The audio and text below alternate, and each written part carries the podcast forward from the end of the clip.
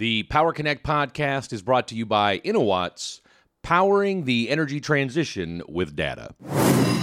Aside from just the core economics, it's also investor appetite. And when that became really, really pronounced to me was when we did a deal. It was actually a natural gas uh, gathering and processing deal that also had some pipelines. And we just killed it on the deal. We made far in excess of, of returns. We re- returned over a billion dollars back to investors just on that one deal when we sold it in 2019. So this is after the snowball for renewables is, is, is really taking off. I thought I was going to get pats on the back and congrats and high fives from our investors for doing it. And uh, the reaction from the majority of them was, good job, thanks for making us money. We don't want you to do any more of these. And so that told me this is not purely economic, and this isn't where the puck's going. The puck's going towards the renewable side in terms of investing. Welcome into the Power Connect podcast. I'm your host, Fred Davis, episode 44 of the program, rolling along on your Thursday. Look, we like every single episode that we put out, but I'd be lying if I told you there were some episodes that we like just a little bit more. And today is certainly one of those episodes. As we welcome to the program, Mr. Ahmad Atwan, CEO and founder of both Clean Energy Services as well as VC Fuel. He has been a decorated success in the oil and gas space, made his way over into clean tech and renewables just a couple years ago, and is doing a incredible job in that space in just a short amount of time. But of course, as you'll hear from him, when you've had the experience and you've got just the smarts and the know how of a guy like a Mr. Ahmad Atwan, it is absolutely no surprise to anybody when you look at who he's been able to have as mentors across his early career. And then, of course, what it has parlayed itself into when you talk about some of the heavyweights he's worked for BlackRock and Morgan Stanley, just to name a few. But before we get to the rest of the episode with Mr. Atwan, let me tell you about my podcast partner, InnoWatts. Look, it's going to be an an interesting winter to say the least. Energy markets are going to be as volatile as they've ever been. And of course, global instability and recession fears here at home certainly aren't making things easier. So if you are in the retail energy space and or utility space, how can you get a leg up? How can you feel good about what you're doing forecasting wise, getting insights from your customer and or obviously everybody's trying to reduce their carbon footprint as well. So how can you do that? InnoWatts has solutions for all three of those items plus more. How? Well, by leveraging insights from more than 45 million meters in markets across the world, InnoWatts' AI powered platform delivers highly accurate power demand forecasts and intelligent insights, allowing market participants to mitigate risk and, of course, maximize ROI. InnoWatts' responsive team of industry experts foster long term and collaborative global partnerships, providing robust and scalable solutions for the new energy economy. And of course, with everything going on in the renewable space, distributed energy resources, and of course, their bottoms up approach whether it's load forecasting, taking in DERs to consideration, or reducing your carbon footprint and trying to understand what your customers are doing, InnoWatts has wholesale solutions for you. So find out more about InnoWatts. Go follow them on LinkedIn as well as you can also check out their website as well, innowatts.com. All right, let's get down to today's episode. Mr. Ahmad Atwan CEO, founder of Clean Energy Services, as well as VC Fuel. We talk about his career, the 20 year plus oil and gas and now renewable energy venture that he's been on. And of course, we get into him working with James Baker and how that came about, his experience both BlackRock and Morgan Stanley, his approach and strategy to working with CEOs and how he goes about trying to close deals. Uh, also gets into kind of what that aha moment was when he realized, look, renewables are here to stay and they actually are going to be a player in this space. And then finally, we talk about labor, what Clean Energy Services is doing on that front to combat that crisis, as well as what's going on with the grid and transmission. How do you remedy that issue? Because again, without grid and transmission, dare I say, it's going to be a lot harder to get this energy transition off the ground if you don't have a fully functioning grid. I certainly enjoyed this interview. I know you will too. Please welcome to the program founder and CEO of both Clean Energy Services as well as VC Fuel, Mr. Ahmad Atwan. By way of background, I was born in Kuwait, which actually informs a lot of what I did in, in my uh, future career.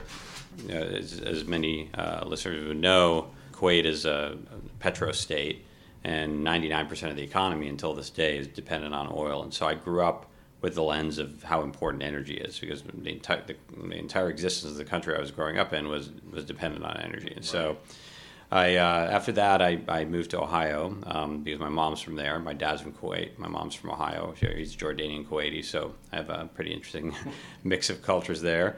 Um, and then went on to after college and grad school focus on the energy industry uh, really my entire career. So in grad school um, at Oxford, my thesis was about U.S. Saudi relations and the economics of oil. I got really even further intrigued on an academic level about energy and what drives different countries to, to behave in different ways, and, and that energy is at the center of, of almost everything.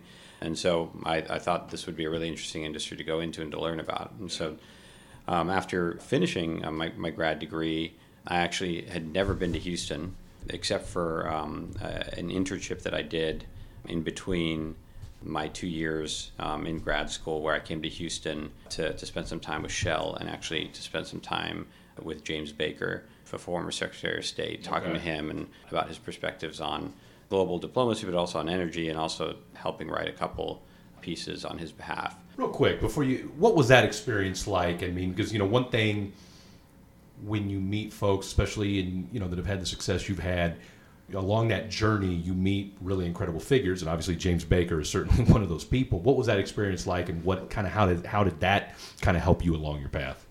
Yeah, so uh, the the premise for me to to meet uh, James Baker is he had come to speak at Oxford, and so I had met him there when I was in grad school.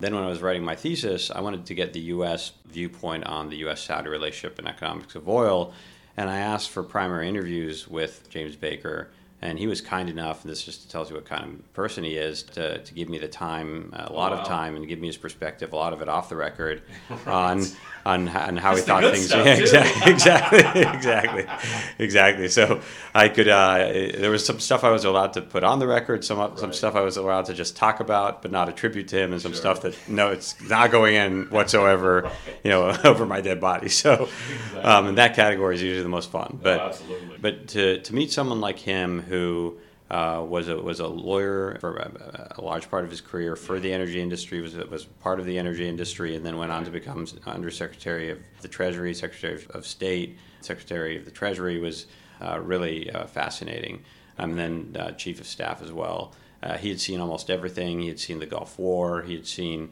um, really how the geopolitics of energy works. And to me, to get wisdom from someone like that is invaluable, better than any school or any course you can take. Absolutely. So, uh, and really, in, in speaking uh, to him, that, that I kind of doubled down on my conviction that this is an industry that combines my two passions, which are economics and international relations. It's the most global industry, as we're seeing right now. What happens in places like Russia or the Ukraine or Saudi Arabia impact us as Americans and especially Europeans, where I just was. Yeah. And so that's where I really entered the industry from, from a very macro framework, and then I went much more micro over time as I started a couple companies and then uh, worked for the, the two institutions you talked about. So, what would you say then? Kind of, you know, as you developed along this path, you knew energy was the spot, you the place in the industry you wanted to be in. How did those? How did that interest either intensify, specify, and or just kind of grow throughout the course of these last, you know, 18, 20, 25 years you've been doing it? Yeah, so it's it's it's continually gotten more and more interesting um, uh, to me. Uh, the when I entered, my first experience was with a company called Altra Energy Technologies, and that was a company doing software for, and risk management for energy uh, trading firms as well as you know large uh, utilities and large power producers, and that was in the early 2000s. That so that was the heyday of of, of uh, Enron and and, and Dynegy and huge price spikes right. and instability in the system. And that just showed me how important, again, energy isn't just globally, but domestically here in the US. And we were the software provider to a lot of these companies, which is really interesting to, to, to me because we got to see the te- technology behind what they were doing and the emergence of what we now have, which is a much more automated industry right. today when did you find kind of your niche? What was it? What was the one job and or the one position that you had or maybe this you know place you were at where you really felt like okay this is what i want to get into. This is kind of where you know i do my best work. Yeah so uh, that's a great question. So i would say the big uh, turning point for me was joining blackrock in 2010 okay. uh, you know blackrock's the biggest asset manager in the world. At the time they had 3 trillion under management. Now they have 9 trillion And so they, they wanted to start a private equity platform, and um, they, uh, they hired me to be the head of energy for the private equity platform, which was a tremendous opportunity because we were able to look at energy all the way from E&P to midstream to downstream, primarily hydrocarbons, although I did some renewables uh, deals as well. This was also the onset of the shale revolution. So one of my colleagues at BlackRock, Dan Rice, is, is a pioneer of the uh, shale revolution. His, you know, his family uh, went on to, to build Rice Energy, sell it, and now his son runs EQT, which is the biggest natural gas. Was oh, it Toby's? Yeah, Toby dad? Rice, exactly. Okay. Exactly. So Dan was was was, was the dad, you know Toby's dad was a, was a friend and a mentor to me at BlackRock, and really helped uh, me understand where shale was going. You know, he was pounding he was pounding the table on the Marcellus Utica in 2007 before people were really paying attention. And so they, it allowed us in our investment strategy then to be an early mover as well because we were informed by a lot of the you know insight that he had yeah. uh, into the marketplace and, and his network did. So what was great about BlackRock, you know, besides the infrastructure they provided us, is because this is the biggest asset manager in the world, you could literally get a meeting with anyone.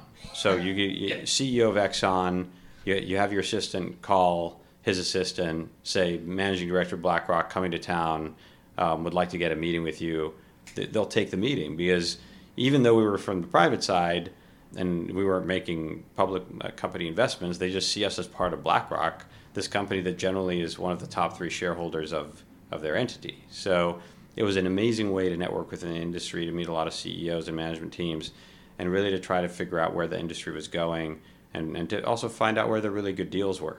What did you learn the most professionally while you were at BlackRock? Uh, what I learned the most professionally was that you really had to, when you were looking at deals in, in shale, um, you had to account for um, not only the quality of the rock and formations that you were going to drill or the quality of the, of the services that you were going to provide. That you know, ultimately, it's a it's a people-driven business, and the management team is the most important part of the of your evaluation. If you have a great management team, um, you're, you're likely to succeed, and you almost never succeed if you have a bad management team. And so people became just a, even more of a theme, and that's extended into uh, the renewables work that we're doing now. I was gonna say you kind of you, you hit on something there, so I'm guessing, and, and just from you know obviously in just the first ten minutes of our conversation, I mean just some of the names that you, some of the people you've had the you know the the fortunate luck to be around and help influence your career. I mean, obviously it's and obviously it's paid off in spades. Did that kind of set the tone then, and a lot of those lessons you learned meeting with those CEOs, and obviously I'm guessing, you know, I mean, look, what, you, yes, you're with BlackRock, but at the same time too, these guys are still CEOs. They've still got egos, right? And so yeah. is it kind of like, look, what's your, you know, give us your, your value prop, or get, what are you here for? I mean, how did those, what were those conversations like? Yeah, I tried to make them as, as uh, you know two way in nature as possible. Okay. Here's some stuff I can offer you. Here, here's some market intel I have. Here's you know we, we had tons of access to to research, which they could access too. But I could I could tell them here the two most relevant pieces for you to read since you, Mr. CEO, don't have time to read you know a hundred research reports and, and and really just develop a nice rapport with them. I mean, the first meeting was never about hey, I need to do a deal with you. It's just you know, I just want to let you know who I am. Yeah. Uh, I want to share share stories, hear what your pain points are, things we can do together, and those type of relationships are are that start as non-transactional relationships are the ones that usually lead to deals.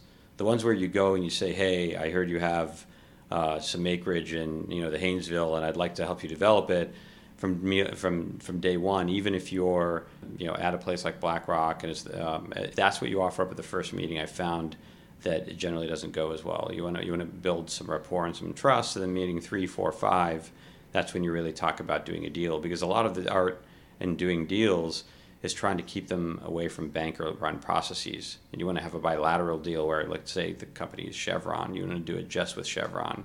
You don't want to have to compete with 50 other yeah. Private equity firms for the deal that, that's run through an investment bank because that just makes it much more, not as much of a win win uh, and, and, usually uh, low, low returning. So you're at BlackRock, and then uh, and then of course you, you, made the move to Morgan Stanley. I'm guessing they poached you. If uh, just if I'm if I'm guessing here. Yes, yes, exactly. Yeah. And so what's that conversation? And, and, so again, I mean, I'm, you're rocking and rolling at, at BlackRock. What did Morgan Stanley offer you that you didn't already have, other than a different opportunity? Well, with at Morgan Stanley, the opportunity was um, was more focused on what they called um, infrastructure. So it was it was a, it was a infra fund within private equity um, as, as a general space, and it was and there was a very large pool of capital to deploy, you know, over three funds, about twelve billion dollars, and it was focused on a space that I thought um, had the best risk reward at the time, which is the mostly the infrastructure midstream space. So whether it was midstream gas, crude, NGLs, uh, we were doing deals to acquire uh, companies in those spaces, um, and then try to improve them, add on to them bring new customers on and then sell them. And we ended up doing that a few times very successfully, you know, to the tune of m- much higher returns than our shareholders were um, or investors were, were expecting. The other part that I liked is that there were people on the team who had renewables expertise. Okay. And so that was kind of my first opportunity to learn from people who had done uh, solar deals, wind deals. We'd even looked at the offshore Cape Wind deal that never went anywhere, but we spent a couple years looking at it. There have been books writ- written about it since then and and at the time we thought it was the death of offshore wind, and now offshore wind is becoming a huge thing again. So I got to see really the earlier evolution of the renewables industry uh, during my time at Morgan Stanley, and that really helped inform my next move after Morgan Stanley. And this was in the what mid 2010s, 2015, 2016, somewhere in that ballpark. Exactly. Morgan Stanley. Yeah. So, what was as a guy who had at that point, whether academically, professionally, had you know a, oodles of knowledge when it came to the oil and gas hydrocarbon business? What was your initial reaction and or feeling of the renewable space? So I thought initially the renewable space is, is a is a subsidy driven, you know, government created almost space that wouldn't exist if you had a free market. And so I was very skeptical of the renewable space early on. I thought the space was trying to accomplish, which is, you know, among the many things I think it is going to accomplish, are further energy security, uh, different ways to create jobs uh, in, in the United States. I thought there were there were many positive aspects to it, but I thought we were basically engaging in regulatory capture and making money based on the fact that there were um, subsidies, tax credits um, for all the areas that we were looking to invest in. So that was my initial reaction as an oil and gas person, saying uh, almost, "Hey, is this really fair? Those guys get." a bunch of subsidies and the guys on the other side don't. Yeah. And then I realized it was more nuanced than that, and I can I can get into that. So tell us about uh, when that attitude started to change and how you know you decided you know obviously you're at Morgan Stanley but then again at some point I'm guessing all right when did that you know you're already, obviously you got an entrepreneurial mind. When did that push to let's go start my own deal let's start branching out? And then of course again the oil and gas guy decides let's let's uh, let's branch out into the renewable space. One thing that happened is partly due to government support but really partly due to just technology improvements and, and lowering on the technology cost curve, over time, the two biggest pillars of renewables right now, which are wind and solar, became actually competitive. And as, as you may know, right now, solar in many cases is much cheaper than natural gas as a power source. So as I saw that, and I'm at, at my heart a, a, free market economist, and so uh, when we started looking at solar deals and saying, wow, you know, the power is cheaper, uh, these are actually more interesting deals than they used to be before, and they don't require government uh, subsidies or tax credits. Um, but if they have the tax credits, that makes them even more competitive. We started realizing that this is a real space; it's, it's here to stay, regardless of your politics, regardless of what you think of you know oil and gas versus renewables. This is going to be a key comp- component of the equation. The second thing that happened is our investors t- started telling us what they want. And just to give you an example of that, at Morgan Stanley and BlackRock, our investors are generally pension funds, university endowments, in, in, in, you know, of the best universities in the in the U.S., um, and then global players like sovereign wealth funds. And one thing we started hearing as I was fundraising and meeting with them in the 2015, 2016, and it just became the trend was first gradual, 2015, 2016, then it just snowballed, 17, yeah. 18, 19. Our investors were telling us hey, we want you to do these renewables deals. We want you to do more of them. You're unbalanced in terms of too much oil and gas and not as much renewables. Uh, it, it, I, so it's not universal that all of our investors said that, Right. but it was a majority. Yeah. And they had different investors had different reasons for it. The Europeans are very into you know climate change, and they a lot of them said we're no longer investing in oil and gas. Uh, a lot of the American investors said we want to diversify. We're really heavy uh, oil and gas, and we've we've benefited from from shale in many cases, but we want you to diversify into other energy sources. And so, for, for uh, a confluence of reasons, we were hearing from our investors that what they want. Uh, that's what they want. And the reason that's important is that in private equity or investing in general, people assign different multiples to different industries, right? So if investors are telling you for various reasons, some of which are purely economic, some of which are, aren't, that they're just going to pay more for things that you make that have to do with solar, wind, storage, or whatever the renewable uh, aspect is versus oil and gas, you want to direct your dollars more to that because you're just going to get a higher return for the same amount of cash flow, right?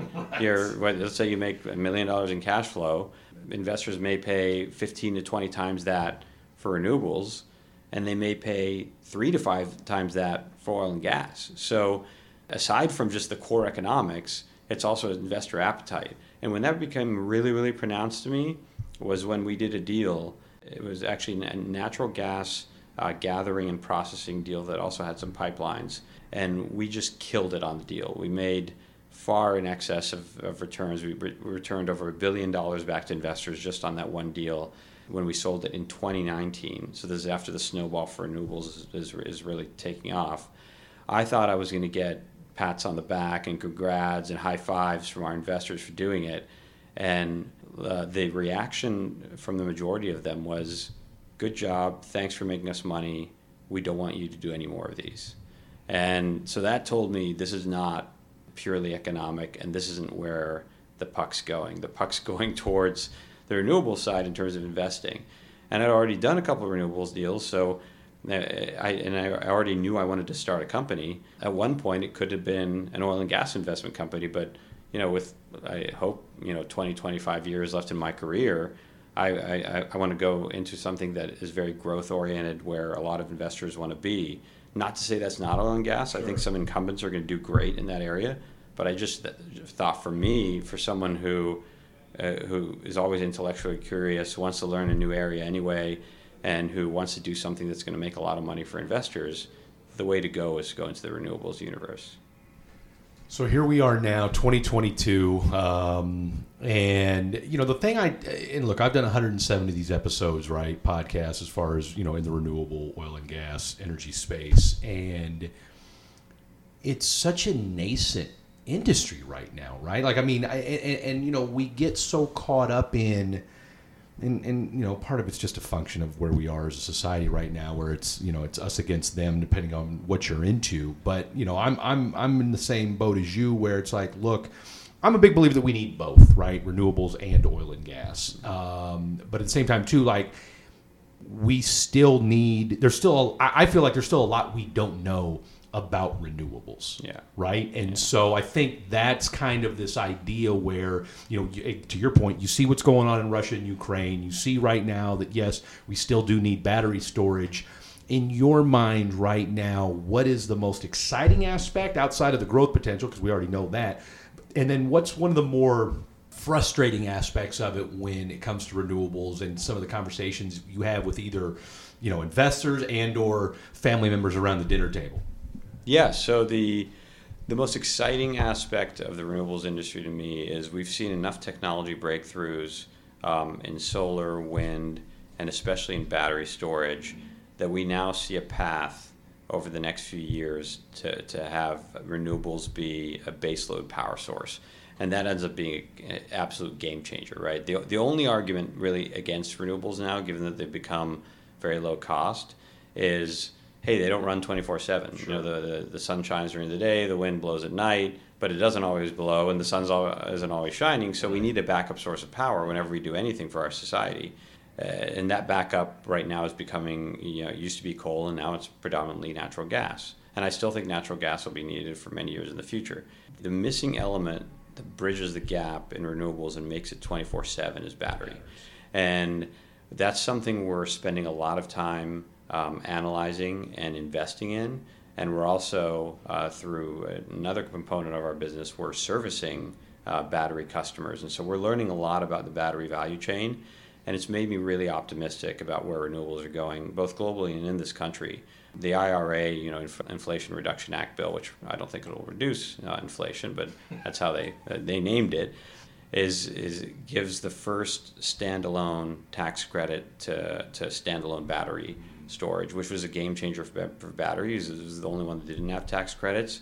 And then you have domestic content requirements, which means a lot of these batteries now have to be made in the United States. So even if you're a Korean firm that wants to uh, make, batteries, it's better to make them here with domestic content. So all those tailwinds, uh, plus just the technology innovation that's happening in the space and the amount of R&D that's going into it, are uh, allowing our batteries to be longer and longer duration and more robust. Mm-hmm. And we could see a world now in the next five to six years where renewables become a baseload power source. So that, that to me is incredibly exciting. Because that's what has to happen, though, right? I mean, yes. it needs to be dispatchable. And exactly. that's kind of the issue right now. I know from uh, being at the NAMA conference, and um, you know, one of the MISO execs was there talking, and you know, he said, "Listen, the problem is that you know you've got what seventy thousand megawatts coming off uh, of generation that's going to be gone by 2030."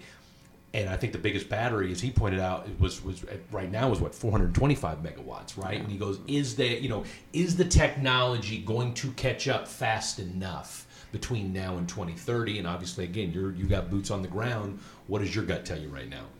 I think the technology will will catch up fast enough, but I also think then there's going to be uh, an aspect of, of supply chain and volume to be able to get that in the market, even if you have the right technology because wind and solar, especially solar, are growing so fast, batteries continually trying to catch up mm-hmm. in terms of just the amount that you put, can put into the ground to actually make the solar baseload. I mean, one one stat that uh, that came out of um, WoodMac, you know, one of the best energy consultancies, mm-hmm. is that after the IRA bill, they redid their numbers. The installed solar base, which is already a gigantic industry, is going to triple in the next, um, sorry, double in the next three years and then from three to six years, double again after that. So you just have not only do you have to have the right technology, you have to have the volume of the of, of, of batteries to serve it. So you have to have the volume of raw materials, whether it's lithium, uh, cobalt, nickel, or many of the raw materials that go into it. You have to have the manufacturing capacity. You have to have. You're really creating like one of the world's largest industries uh, to serve an industry that's also growing yeah. like at breakneck speed.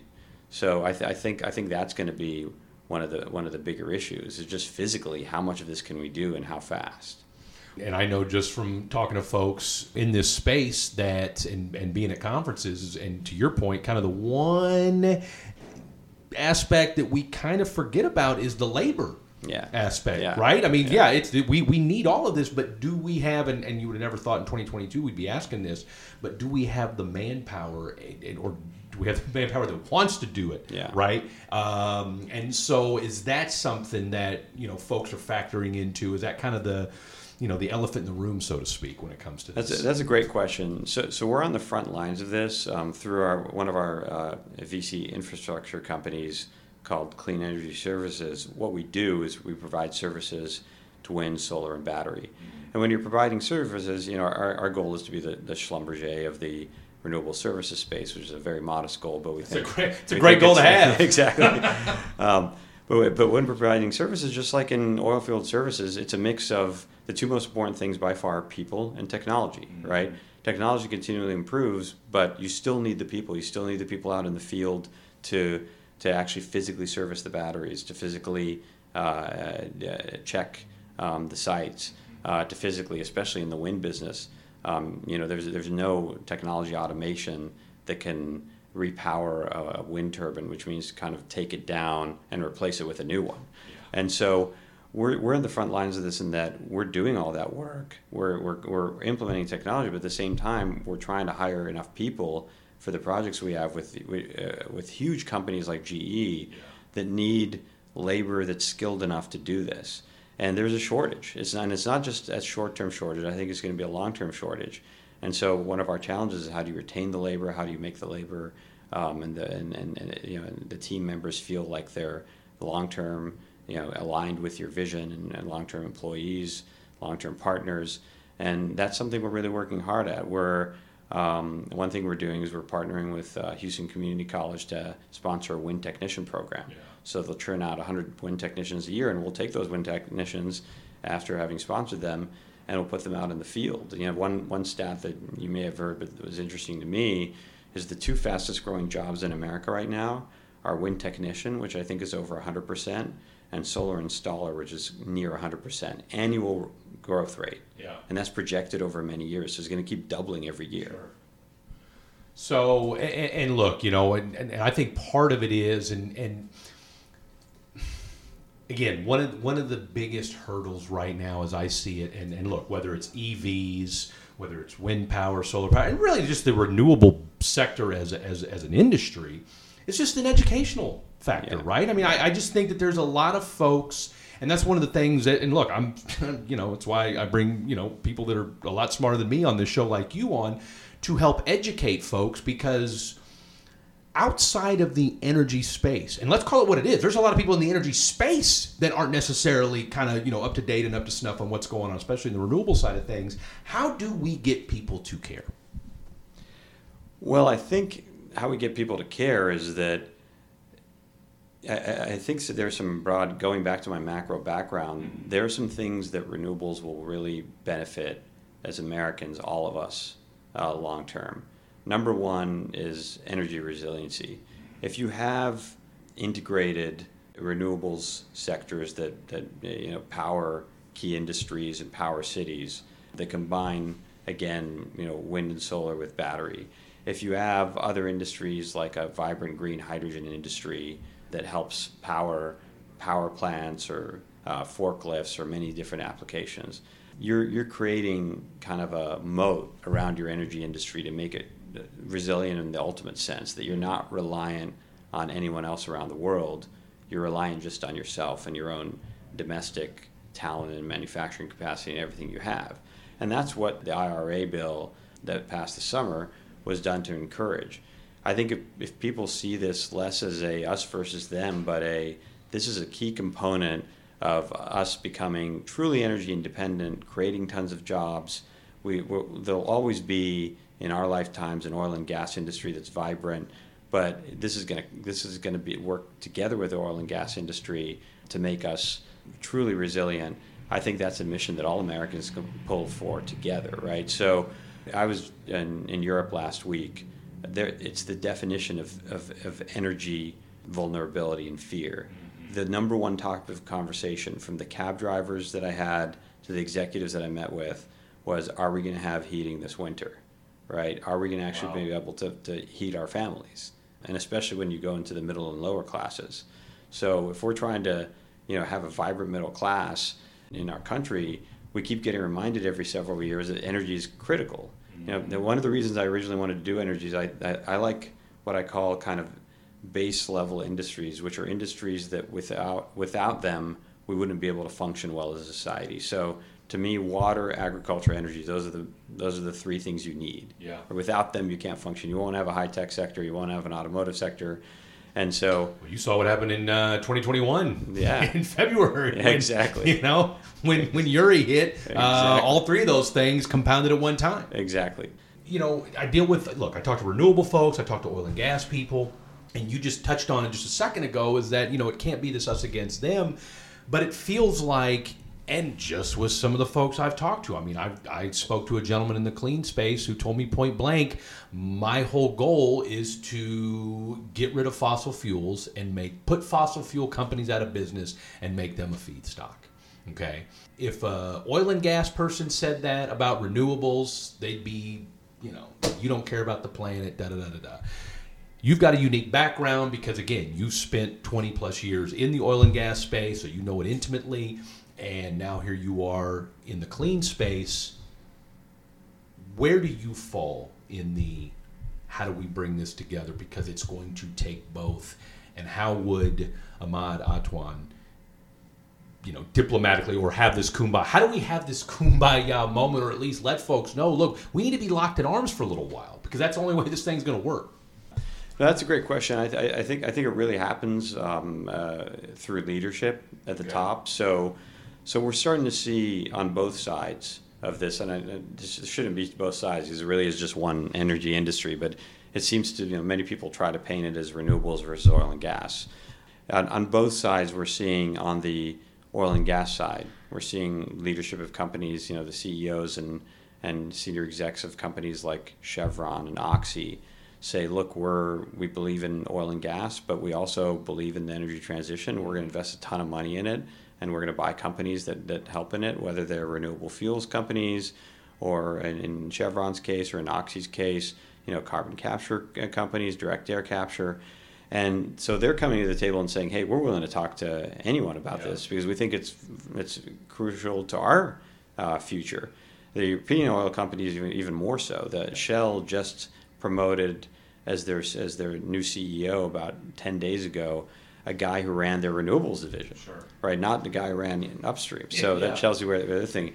Then on the renewable side, the renewable side really needs to start thinking about how do we integrate into the current energy system.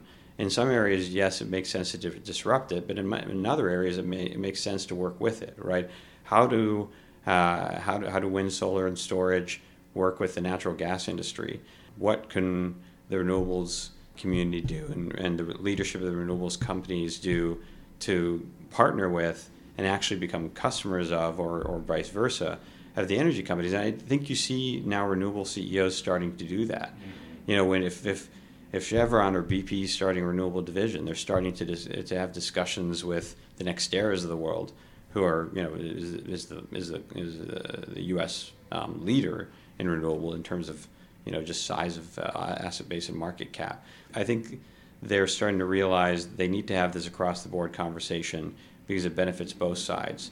So it's not a winner take all scenario. Both sides can, can succeed. Uh, the one subtlety I would say, though, in, in this is, and this is investor driven, is my belief is that current incumbents in oil and gas will do really well.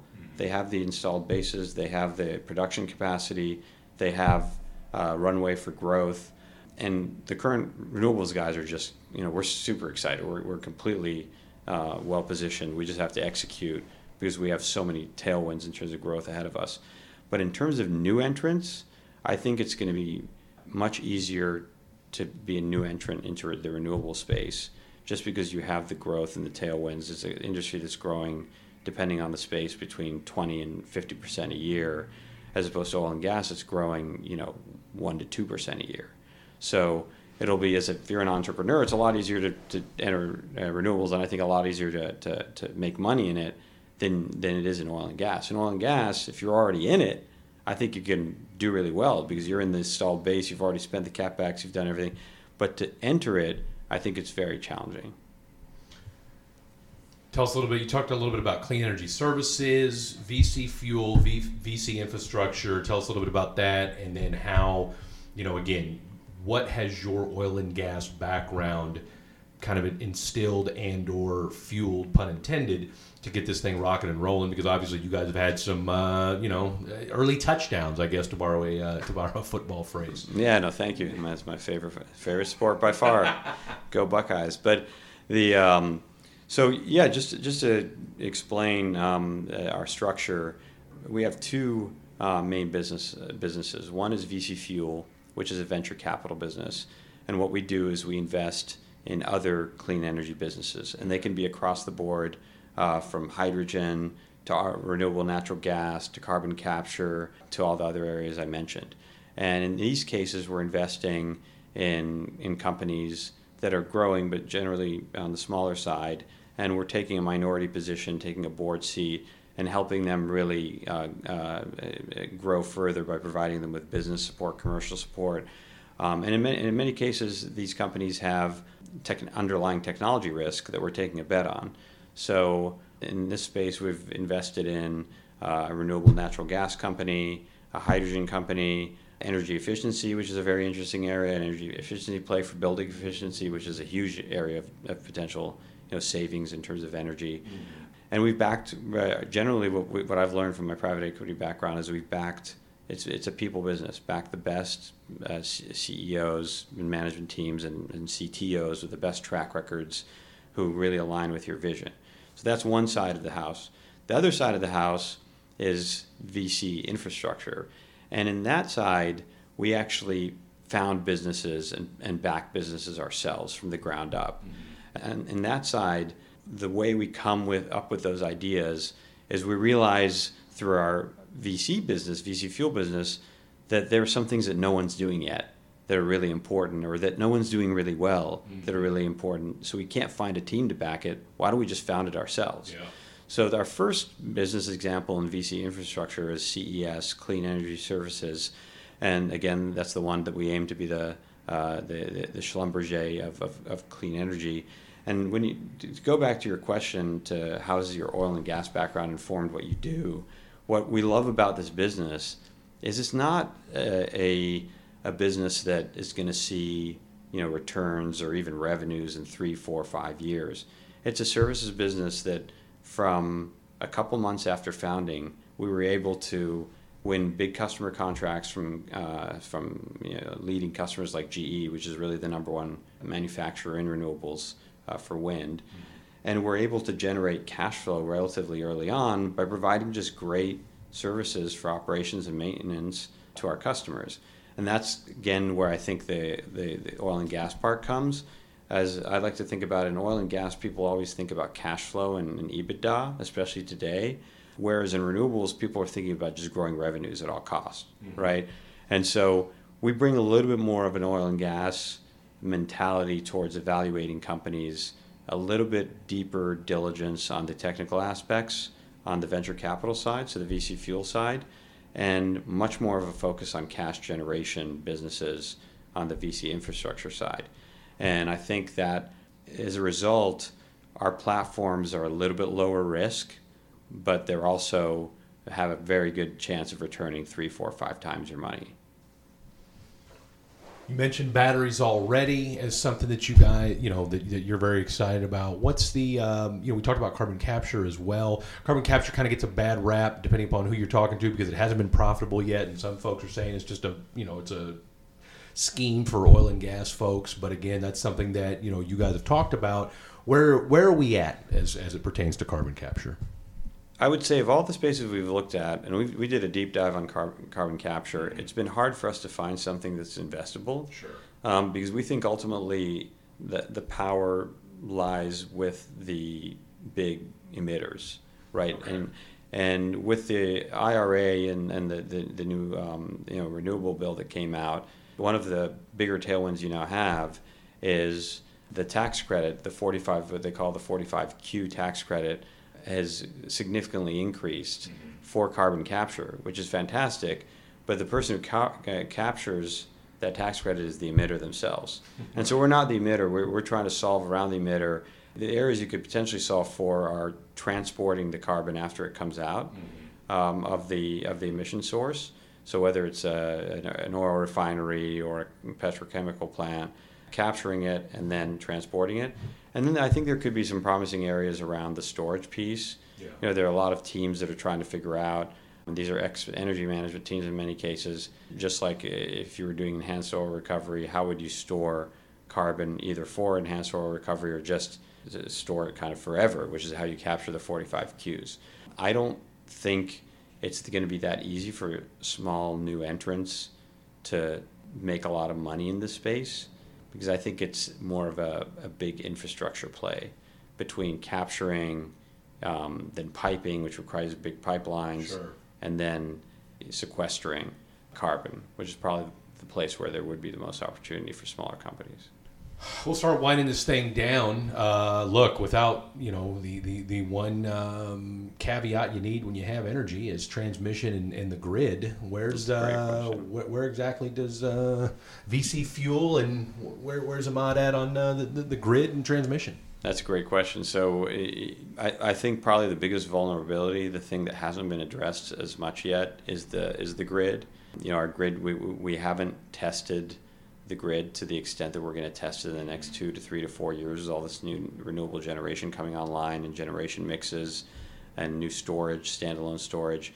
I think where, I stand is there needs to be a lot more investment in it, and the you know, like I said, I'm not necessarily for big government spending, but it's I think um, interesting that in the infrastructure bill, which is two billion dollars, and the IRA, which was you know over 500 billion dollars, so two 2.5 trillion dollars total, there was not sufficient investment in really upgrading our transmission grid, and that's not something that just a couple companies can achieve. That's a na- that's a national initiative. Now, I do know of some sm- some companies that are trying to build their own high voltage transition uh, transmission lines to get the wind from the Midwest and center of the country uh, up to places like Chicago or the east or the west coast. And those guys are you know they're doing the Lord's work, but it takes a ton of time, a ton of permitting, and and no one has enough capital to solve the problem. It is a national issue, so who knows? Maybe there's going to be another bill where they include transmission in it as a centerpiece. Unfortunately, my guess is we're going to have to learn the hard way, uh, yeah. and and things are going to happen that are unforeseen. The transmission grid kind of breaks down. We have, uh, you know, unfortunately, another or worse Uri type event in Texas or something in California, and then eventually there'll be a wake up call. Because as we've seen in a lot of parts of our society and economy, it's only after the disaster happens that people realize they need to solve the problem. Yeah, exactly. Exactly. What's the one thing right now outside of what you're doing VC fuel wise that you're keeping an eye on in the entire energy sector that kind of maybe it gives you pause, but just is something that you like to keep your your your hand on the pulse of? The biggest thing that gives us pause is, like I said earlier, to, to go full circle, battery is the key missing element um, of, of solving uh, resiliency in renewables because um, uh, they'll be intermittent until you can have battery life and batteries sophisticated enough to have um, uh, baseload power. And to get enough batteries installed, you need to go through interconnection queues, which have to do with the transmission grid again, to, to your point. And those queues are becoming very, very long and it's taking much, longer to implement them. So even if you have government support and even if technology is getting better, if you actually can't implement projects, could have potential to cause the renewable industry growth to go a little bit sideways. And so the biggest concern I have is catastrophic events happening on power grids, either in ERCOT or in CAISO in California or in PJM in some major areas and then public overreactions to them in the wrong way, right? Rather than measured reactions of, okay, how do we really solve this? What's missing? To your point, more investment in transmission. Um, I, you know, one, one thing that's interesting is we had a Uri and there wasn't that much more investment in transmission after.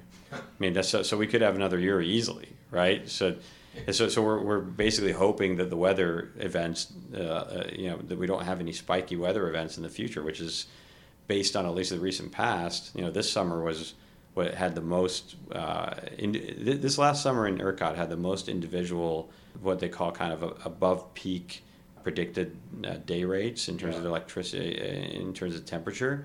Um, and then we had Uri the year before. I mean, I think it's unlikely that in the next five years we don't have any more extreme events. And those are going to continue to test the grid more and more.